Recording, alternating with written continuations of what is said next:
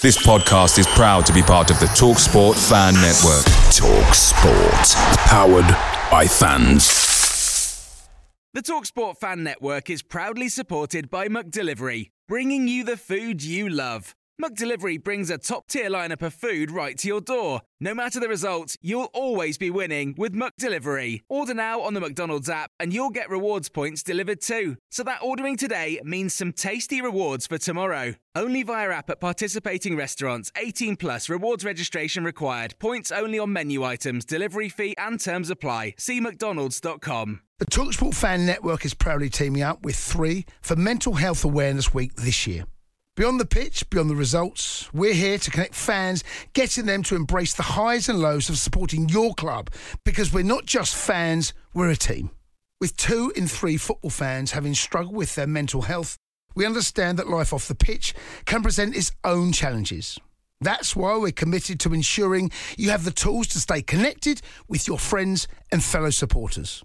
Take a moment to connect with your mates. A simple text or an open conversation can make a world of difference. And if they don't respond right away, don't hesitate to follow up. Let's all take a moment to talk more than football.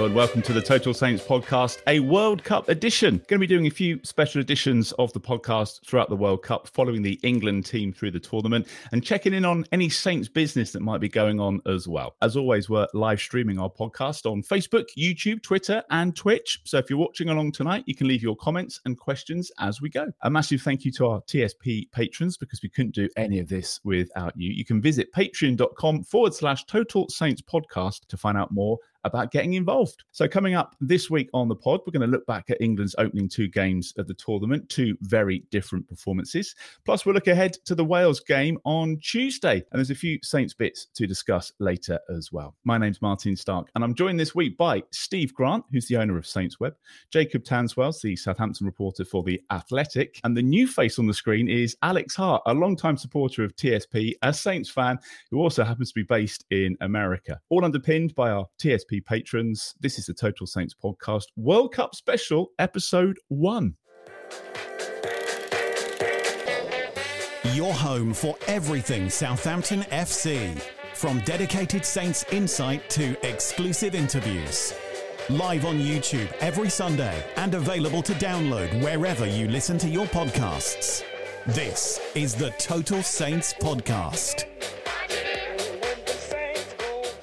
Alex, I'm going to start with you this Yeah. week um, because I feel like we need to know your story. Tell us whereabouts you are now. Yeah, I'm I'm currently in Chicago actually with my girlfriend's family for for the Thanksgiving holiday, but I live in San Francisco and and that's where yeah, I'm actually from there originally as well. So, how does somebody originally from San Francisco end up supporting a team that are currently in the relegation zone going into Christmas? What, what, what's gone wrong there?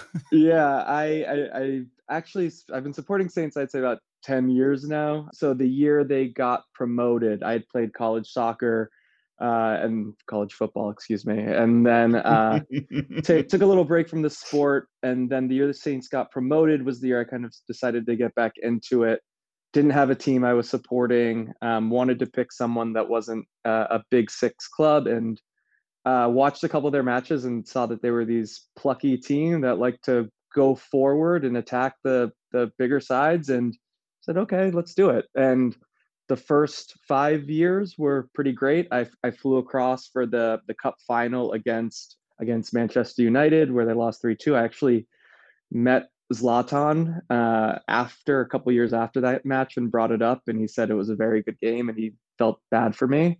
Um, yeah, so yeah, yeah. So yeah, five very good years followed by, I guess now four or five not so good years. probably the only empathy he's ever shown, isn't it? Yeah. and how easy is it to keep up with the with the Saints games, Alex? Where you are, are you able to to watch the games each week? Are you able to to keep up with what's going on? I watch almost every match. If it's the 12:30 kickoff for you all, I I can't because it's at 4:30 in the morning. But I'll get up and watch the 7 a.m. match if it's on, it's actually pretty great. You get to sort of get up, have a cup of coffee, and watch a match, and then go about your day. Uh, unfortunately, as has been the case recently, most of these days aren't. You go about them in misery, but uh, it's it's nice to kind of it's it's really actually kind of great. I think to get up, turn it on first thing in the morning, and then you know kind of be able to have your day. I love the idea that we're all suffering. Doesn't matter which side of the Atlantic you're on. Oh yeah. Um, and, and, just what have you made of the season so far, and and, and the, the games up until the World Cup break, and obviously the change of, of manager. Um, what have you made of the season? Yeah, I mean, I think on one hand, obviously disappointing. I think the results speak for themselves. A lot of close matches that ultimately we've lost by fine margins. At the same time, hard to be that to find it that unexpected. I think, you know, obviously it's a very young squad, a lot of players who are unproven at this level. Some have really stepped up, as you would expect a couple to. Some look a little bit out of their depth. The Nathan Jones appointment, I mean, I, I know less about him as an American probably than you all, which probably we means did, we didn't know much. yeah, which probably puts me in the, the negative. But yeah, I mean, I think look, the performance against Liverpool looked a little bit more positive. And I think just realistically, unless you're Pep Guardiola or one of the other top managers, every manager has a shelf life and kind of felt like Ralph reached his. But I mean, he I will always think of him very, very fondly. I think Good. he clearly gave a lot to the club and you know, it just was time. Good. Well, it's great to have you with us this evening. We're going to get your views on the uh, the game from uh, Friday night. Um, Steve, yeah. I'm going to come to you first. England limped to a point against the United States. Bit of a poor performance in their second game of the tournament. Am I right in saying you were there for this one? Uh, yes, I've done both the England games so you far. You were our man um, at the game. What did you make of it? How was it? Um, oh God, it was dull, wasn't it? Um, I mean, I've, I've not checked the stats, but I mean, I reckon half of our passes were John Stones to Harry Maguire and and um, vice versa. It was it was not great, but I think I mean I, th- I, do think the reaction has been a huge overreaction, given that we're already well in control of this group. And let's be let's be realistic about this: the US are the second best team in this group. So basically, getting a point and um, not letting them kind of progress um, or kind of close the gap on us absolutely no problem. Would have been nicer for us to have played better, but having not played well, we get out of that game with with a with a point on the board. After obviously Wales Wales blew it against Iran, that basically meant that it was kind of, it was almost a free hit really um, in that sense because um, I mean Wales look particularly poor at the moment, basically trying to recreate the 2016 team. Um, in 2022, but I think, yeah, I mean, let's let's be honest. Key players had off nights. Harry Kane didn't look fit after his uh, after his injury um, against Iran, and that meant that Mason Mount was then having to run run around like a leg, like a sort of headless chicken, doing the pressing all on his own. And it, and the US defense found it quite easy to pass it around him. I was quite impressed with the US midfield actually. I thought Weston McKennie was very good. Um, Tyler Adams in the holding role as well, and um, and it was interesting interesting to see Pulisic actually have a good game for once because um, I've, I've not seen him play well for a long time. Um, he's been been really poor for Chelsea for for quite a while. I mean, obviously keeps getting injured, which obviously doesn't help. But um, but yeah, they they were they were decent. But as I mean, they they just they just don't have don't have any cutting edge up front. That's that's the problem. Um, they don't have a proper centre forward, and I mean, in, England. I mean, without Kane, we'd potentially be in a similar situation, really. Um, but we've I mean, we've got out of that game with with something. So, um, yeah, as, I mean, as I said, the the reaction was a huge overreaction. I thought, but I think pe- people are so entrenched in their view now of of Southgate and and how he's how he's managing this um, this set of players that basically anything other than essentially what we saw um, on uh, Monday against Iran was was always going to have that sort of negative reaction. Um, mm. I mean, it, it, I do find it odd how we've how we've basically never managed to beat the US in a World Cup. because um, we've now played them three times and not not won any of them. And I think this is now kind of the closest that they've ever been to us in terms of um, in terms of ranking. And yet we still can't still can't get over the line for whatever reason. So that's that's a little bit frustrating. But yeah, as I say, we've got got a point. Move on. Wales on Wales on Tuesday, and and I'd expect us to win that. Go from there, yeah. Jacob, obviously Saints are off for a couple of weeks, but no rest for you by the looks of it. You've been working just as hard on the World Cup as you would on the, the Premier League. What did you make of, of the game on, on Friday night? Yeah, I completely echo Steve's comments in terms of the overreaction, but I think again we saw the lack of in-game management from Gareth Southgate. Really, I think when things are going really really well. I think everything's fine. You know, against Iran, he basically didn't have to do anything the whole game because it was it was such a dominant performance. But then you play against USA, and from the first 10 to 15 minutes, it looked flat. And as Steve said, Stones and Maguire kept passing it to each other, and England couldn't get out of their half. They couldn't play it through the thirds because in America's US's energies was very, very good. They had a very clever plan in terms of locking onto England's midfield, but Southgate did very little, probably nothing to combat this. And then he makes those substitutions, and um, there's even more furore on, on online because you know I know Phil Foden hasn't been at his best in an England shirt, but he's he is one of the best players in Europe. And the fact that a manager like Gareth Southgate can't get the best out of him. It's probably an indictment of his managerial qualities over how good a player Phil Foden is. So I think we've seen it again. We saw it in 2018 when things are up against England. Southgate has got no answer. He didn't have it against Croatia in the final uh, when Luke Shaw scored. Everything looked perfect. You know the wing backs brilliant. Well done, Gareth. He did that really well. And then Italy changed, Mancini changed, and Southgate had no answer again. So I think that was probably the reason why there was so much anger because we've seen the same things happen and happen again. And I'll be very surprised if it doesn't happen again this tournament where England up against it and Southgate does very little to change it tactically. But saying that, I really did enjoy US's performance. I thought it was really good, and hopefully they can progress quite far into this tournament because I think it, it'll be a good World Cup if they do. Well, let's talk about the, the USA and their performance uh, then, Alex. Uh, probably came closest to scoring, hitting the, the crossbar. They they seem to be pressing well. They're, they're a decent side, aren't they? Yeah, I think that that's the general perspective so far. Is and I think you know both Steve and Jacob, what you touched on is is totally correct. I think I had the feeling controlled the midfield very well. Um, I think it, the the game against Wales was actually the same way. I think the game against Wales, if you look at the two results for the US, was actually more disappointing. We thoroughly dominated the first half of that match and probably should have gotten more out of that match. The reality of the the result when Iran beat Wales meant that again, kind of this match was a free hit. You know, if, if, whether we lost or, or or drew, if we beat Iran in our next match, we'd probably be in pretty good shape. But I think overall the feeling has to be really really positive in the camp yeah it's been it's been two or i'd say one and a half strong showings and i think you know for a team that's young a team where probably the the next cycle is is the one where you probably say okay maybe they'll they'll make something happen um it's been it's been positive so far and what was the mood going into the, the World Cup, Alex? Because it was a bit yeah. mixed over here. You know, some of us were excited about it, others just weren't really asked about it, and then it crept up. And then once the football started, I think everyone was kind of latching onto it and getting behind it. But was that was it similar for, for you guys? Yeah, I think I would say the same. Once once the matches start, everybody, you know, a lot of the conversation gets moved to the side, and I think you know all that conversation is very important. But you know, once the games start, it's really hard to to not engage. For the most part, the the, the matches are at times where are you know you can watch them in the mornings. It's not too awful, and I think people have been pretty into it, pretty excited about it. People who do follow the U.S. men's national team closely, I think, are really excited about this group. It's probably our most talented group of players in a, a very long time, and again, recognizing it's a young exciting team that you know okay maybe it's a little it's a little early to think that they're going to go on a deep run but i think there's enough that that you've seen that we've seen to be encouraged and going into the iran match i mean just being in a position where you win that and you're in and you're in control of your destiny is a pretty good place to be though uh, I'm, I'm one of the probably handful of american fans who remember world cup 98 when we lost two one to Iran. So you know nothing's given, and we, we weren't going to bring that up. yeah, and you, and you know they're going to be up for this match, so you're gonna like you're gonna have to match that, and winning a match at the World Cup is very different than drawing two matches. And Steve Jacob touched on the the substitution, Henderson coming on maybe instead of Phil Foden. It felt a bit like damage limitations, um, and it, it didn't go down well with the with the fans.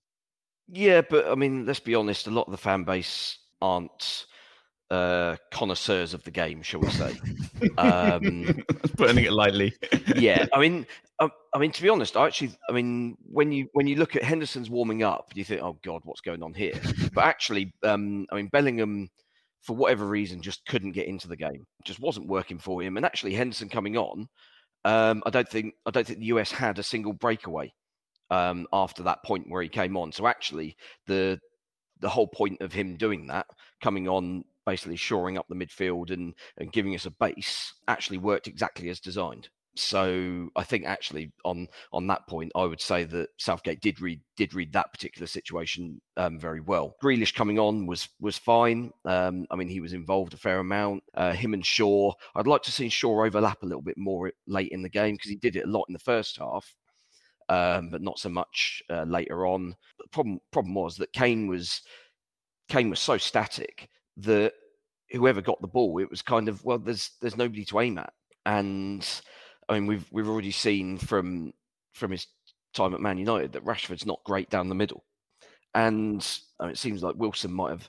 Wilson might have had a bit of a knock. So as a result, you've got no real kind of option, sort of as an alternative to Kane to play that uh, that focal point role. So you're kind of having to kind of having to make do. But there were certain there was some sort of attacks where it genuinely felt as if Kane was just getting in the way.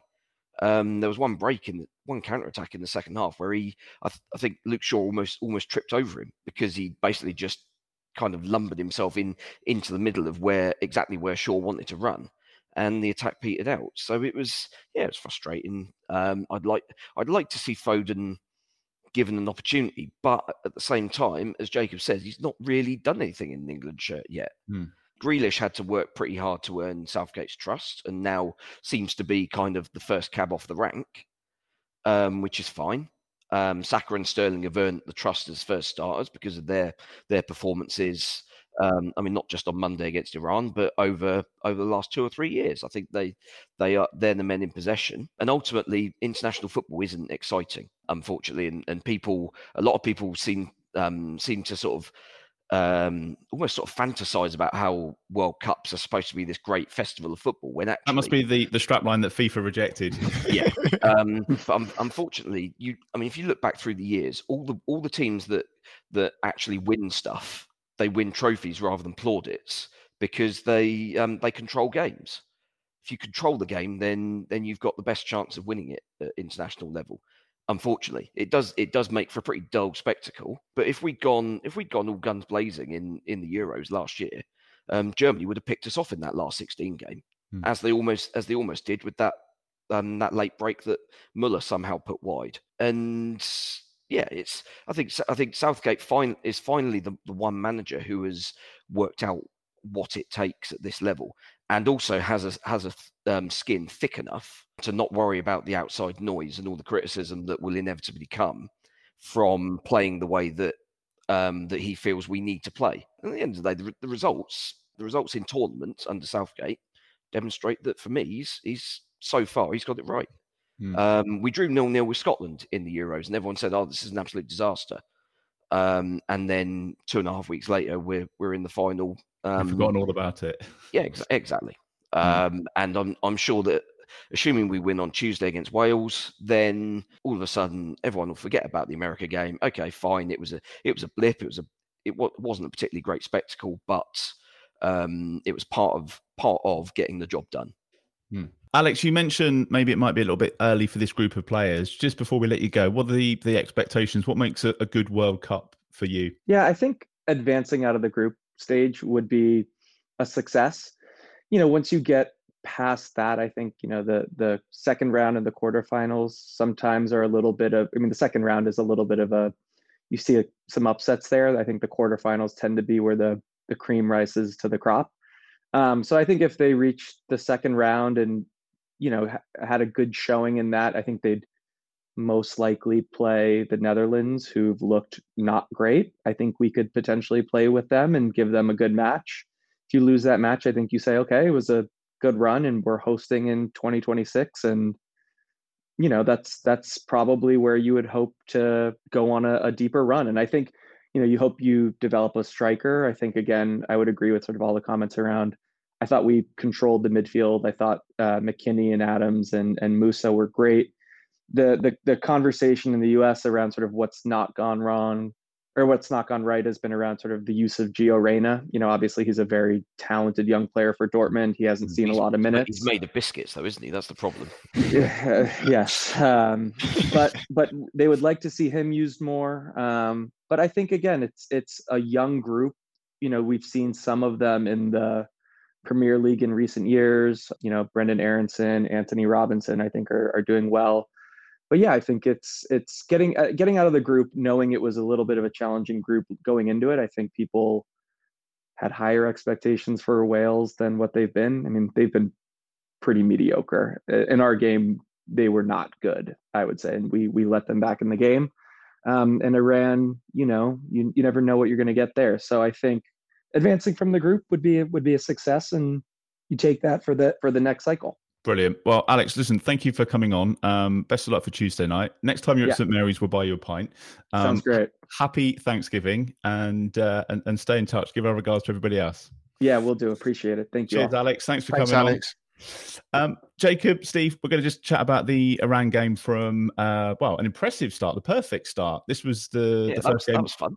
This was the first one you were at, Steve. What was it like? I mean, getting to the game just because you're you're our man over there that's been to these games. How is how was the the setup and the the infrastructure? And because obviously we read certain things, but what was your experience of, of going to the first game? I mean, I I went into it obviously spending the last couple of winters in in Dubai. I know how kind of Middle Eastern uh, big events organization tends to go, and it it usually it's usually tinged with a heavy dose of chaos, sort of chaos. But actually, to be fair, other than all the all the stuff that were that seemed to kind of be not ready, like the night before the opening ceremony, um, like with all the accommodation not finished and things like that. Actually, everything has kind of just about fallen into place, which kind of just goes to show that if you throw enough money at the problem, then you can you can kind of do anything. But basically, like a few of my mates were in um, in some of those Portakabins, oh, um, the accommodation, and that, FIFA, and actually FIFA Fest they called it, didn't they? Yeah, bit I mean, the Fyre Fest. but to be fair, I mean, I think to be honest, the the the tent situation were the ones that that looked like the most likely to be a bit ropey. But from from what I gather from my from my mates who were who were staying in Doha in those in those port cabins, is that actually they've been absolutely fine. It's uh, I mean, you're not spending that much time there. All you're doing there is sleeping, really. And it's got a bed. It's got a brand new bathroom. It's got a fridge. It's got a co- it's got a um, a kettle, and it's got running water and air conditioning. So ultimately, it's it's it's kind of it's fit for purpose. It's expensive for what it is.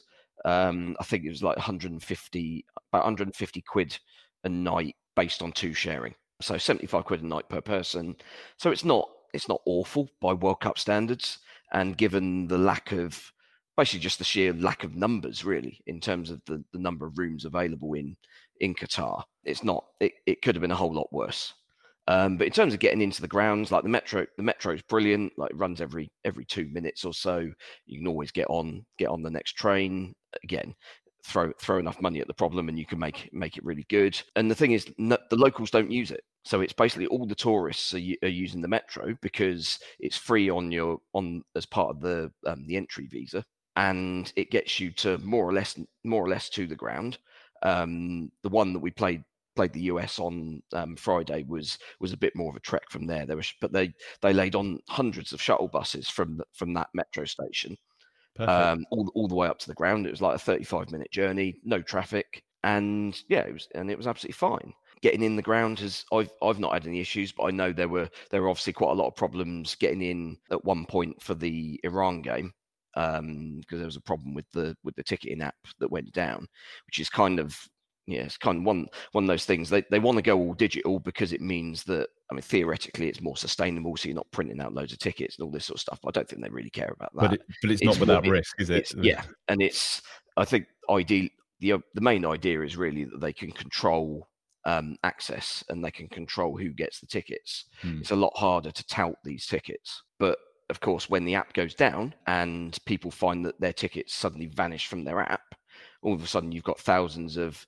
uh, either panicky or very angry people You got a problem. yeah. um, so yeah, and it's but they. I mean, ultimately, I think I think everybody eventually got in for the Iran game, and the keeper getting injured and being knocked out for the best part of ten minutes right at the start of the game actually helped everyone. Um, a lad I know struggled to get in. I think he got in about 15, 20 minutes in, Um, but because of that because of that big injury, he He didn't, didn't miss, miss much. He didn't miss much. Um, 20, 27 added on as well, which is obviously Yeah. helpful. Yeah, we'll talk about those as well. Let's let's talk about the game, Jacob, because it was it, on it was the perfect start to the tournament, wasn't it? I know Gareth Southgate wasn't happy with the two goals that they conceded, but it was a joy to watch. I loved it. They were playing a back four. Um, they had Bellingham was allowed to get into the box. Uh, Mount, obviously, I think he adds gives you a little bit of balance.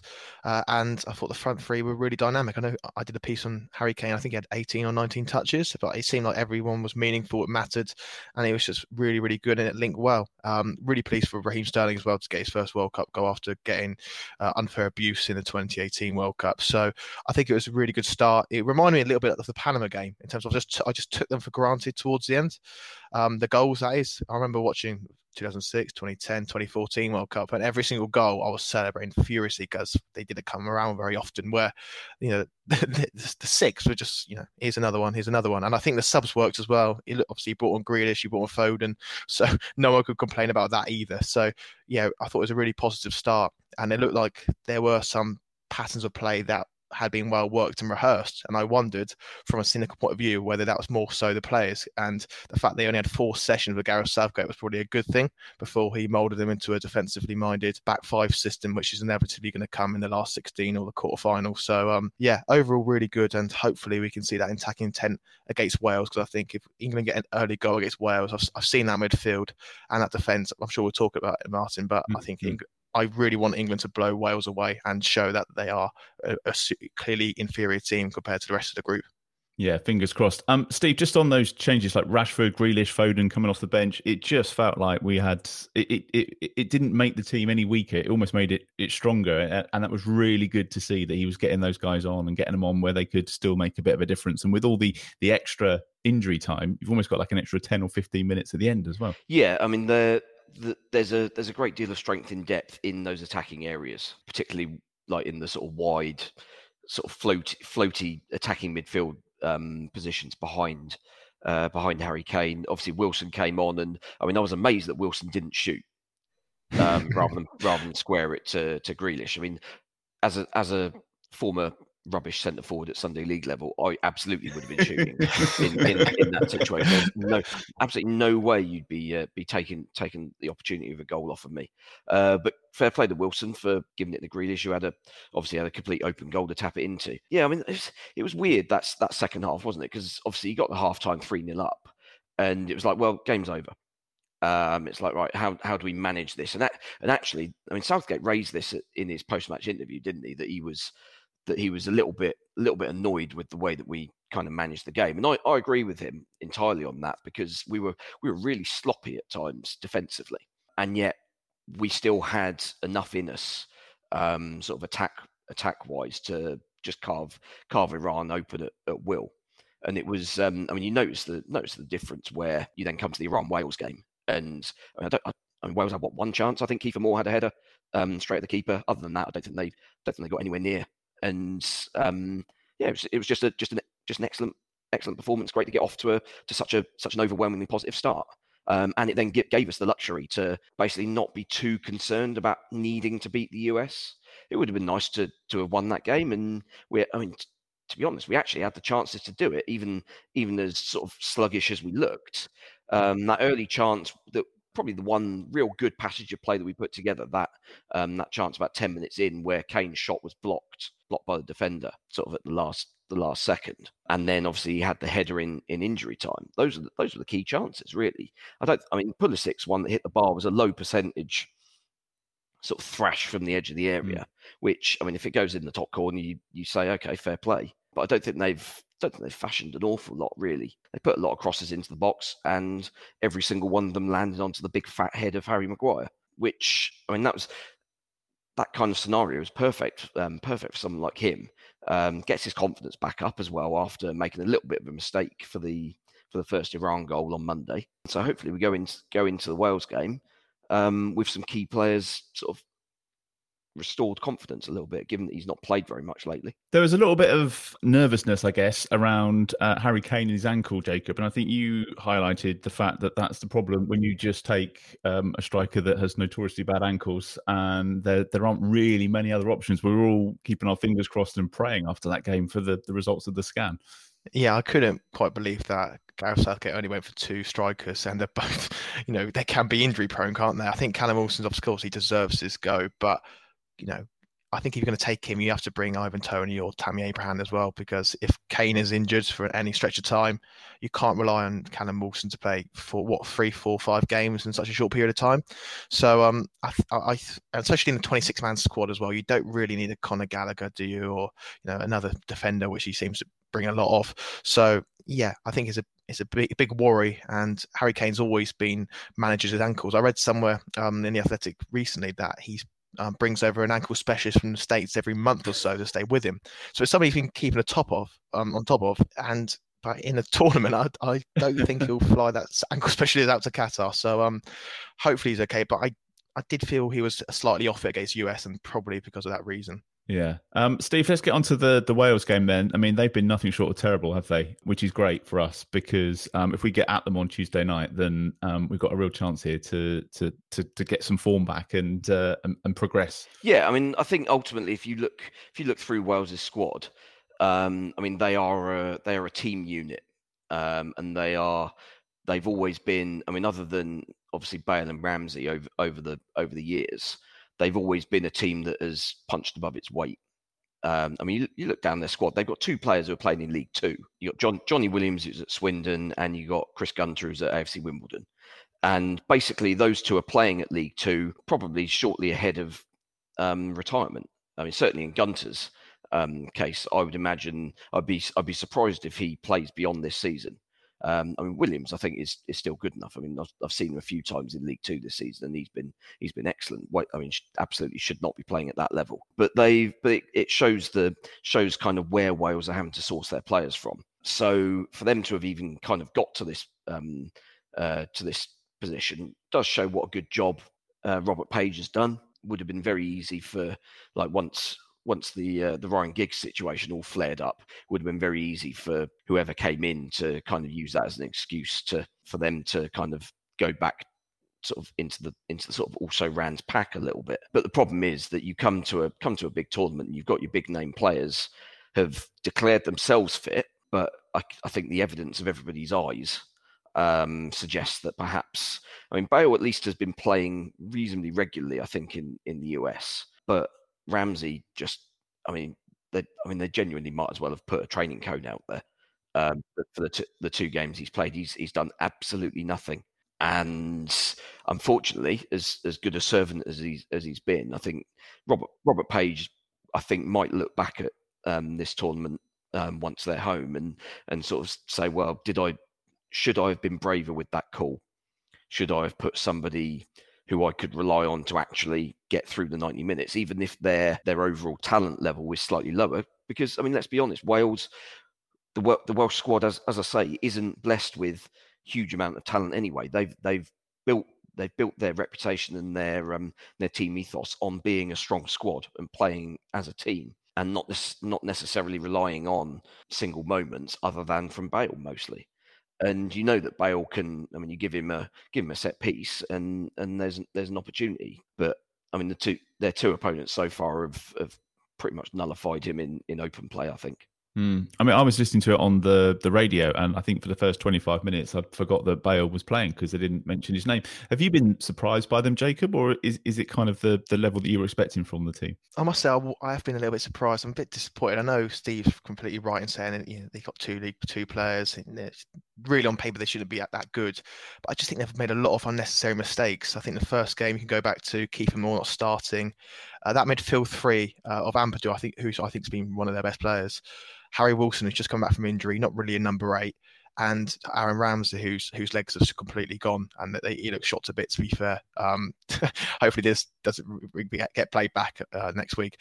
Um, and Gareth Bale, I think you always have to keep him on the pitch because he produces moments, but he hasn't got that explosiveness anymore. He can't take players on, and when you take take that away from Gareth Bale's game, the fact that Wales try and sit on the counter and then uh, then take advantage on the transition. If you've got Gareth Bale who can't run anymore, or Aaron Ramsey who can't get in the box anymore, it's a problem.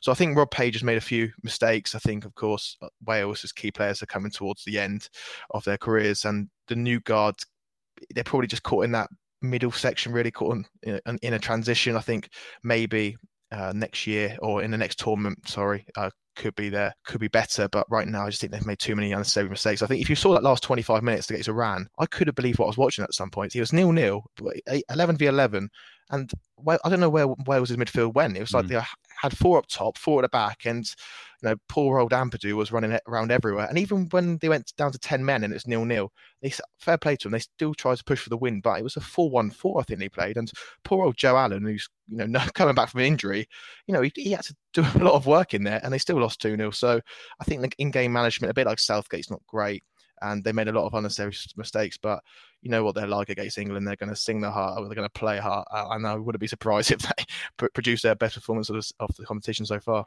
So, which England team starts on um, Tuesday, Steve? How do we approach this one? Because there was a lot of people saying, well, you know, hopefully it won't be a dead rubber. And I, I think I'm right in saying Wales will need to beat us 4 0. Is that right? If they're going to progress?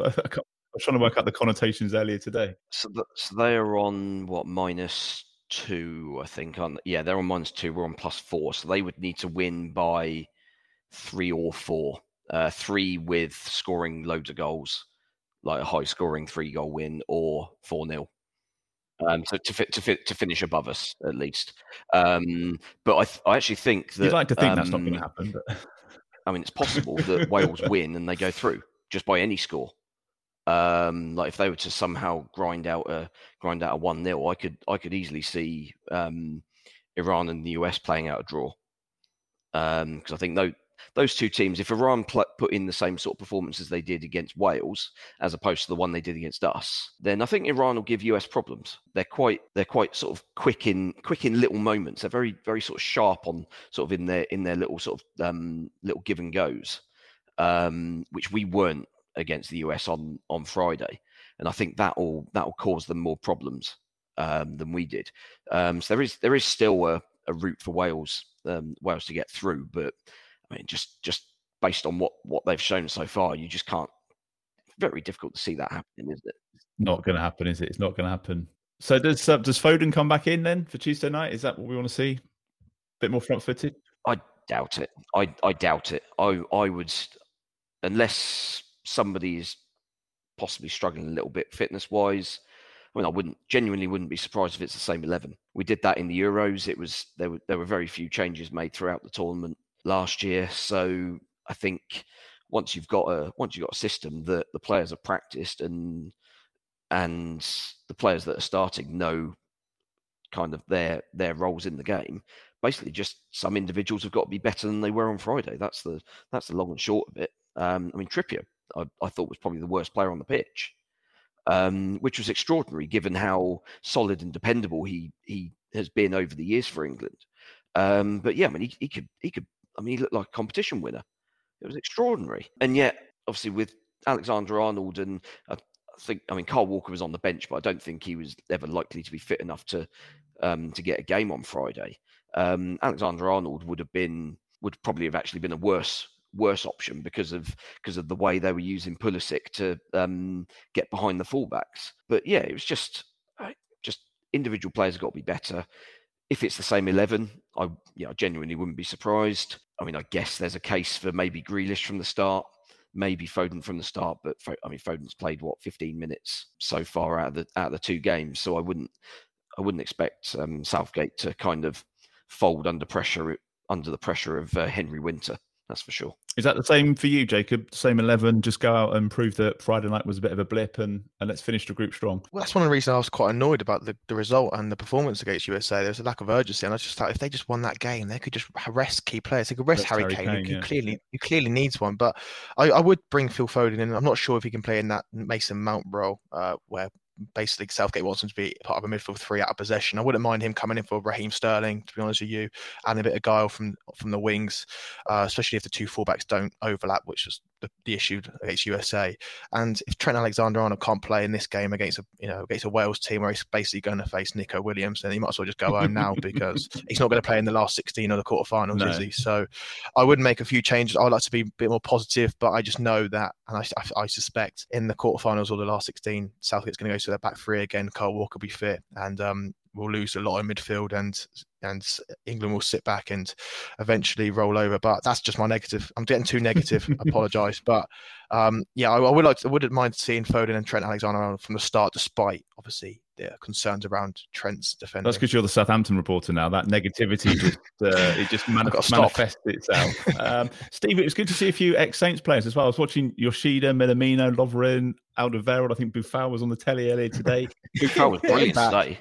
He was he was superb. I thought it was it was it was Oh it was it was it was it was that sort of West Brom game renaissance where yeah, I mean he he was outstanding and I mean he was absolutely seething to get taken off. Um, he got he got subbed off lit- um, literally at the point where they won where Morocco won the free kick out wide that they scored the opening goal from. Um, so obviously he was he was annoyed, and you could you could tell that. And but because he was on the far side, he had to go off on the far side, walk around the pitch, um, and obviously they scored before he got back to the bench. So you could obviously tell that the uh, the conversation changed somewhat uh, on that on that walk round, because um, otherwise he'd have been uh, probably would have been given the uh, given the, the, manager a bit of a volley. But, yeah, he he was he was good fun to watch. I mean, Japan are baffling. What a weird team they are. Um, I don't I don't really understand why they made five changes um, to the team that that beat Germany and probably deservedly beat Germany really because you win you win this game against Costa Rica and it doesn't matter what you're doing against Spain um, on Tuesday. Just get it done because six points six points from from six and they'd be through. Um, and not not sweating on on the last result. And now they got done by a proper smash and grab um, effort from Costa Rica. Keep keepers flapped at it badly, but they've now given themselves um, a task a task on their hands because then they're now probably going to have to get a result from uh, from the Spain game. Um, I mean, obviously, it depends how this um, Germany Spain go, game goes this evening. But if Germany get a, get a point out of this, then all they've got to do is beat Costa Rica, and they'll finish. And if Spain beat Japan as you'd expect, then Germany will finish. Germany will finish second. Um, so yeah, a bit of a bit of a um, mistake from the uh, from the Japanese, I think there. And just a word, Steve, on Salisu and that penalty with Ronaldo. I mean, we were all screaming that's never a penalty, weren't we? Um, but there's no surprise that they gave it. Well, it's it's Ronaldo, isn't it? And um, Ronaldo gets, yeah, Ronaldo gets what Ronaldo wants. But it's, yeah, I mean, it, it, it wasn't a penalty, but you, I mean, you can see why the ref's given it in real time. But then you you look on the replay and he's clearly clearly gets a gets a toe end on the ball. Um, so I don't really see how how they've not overturned that um, as kind of clear and obvious. But it is, um, yeah. Again, it's it's Ronaldo. The big the big stars are um, the big the big stars are, are kind of pandered to.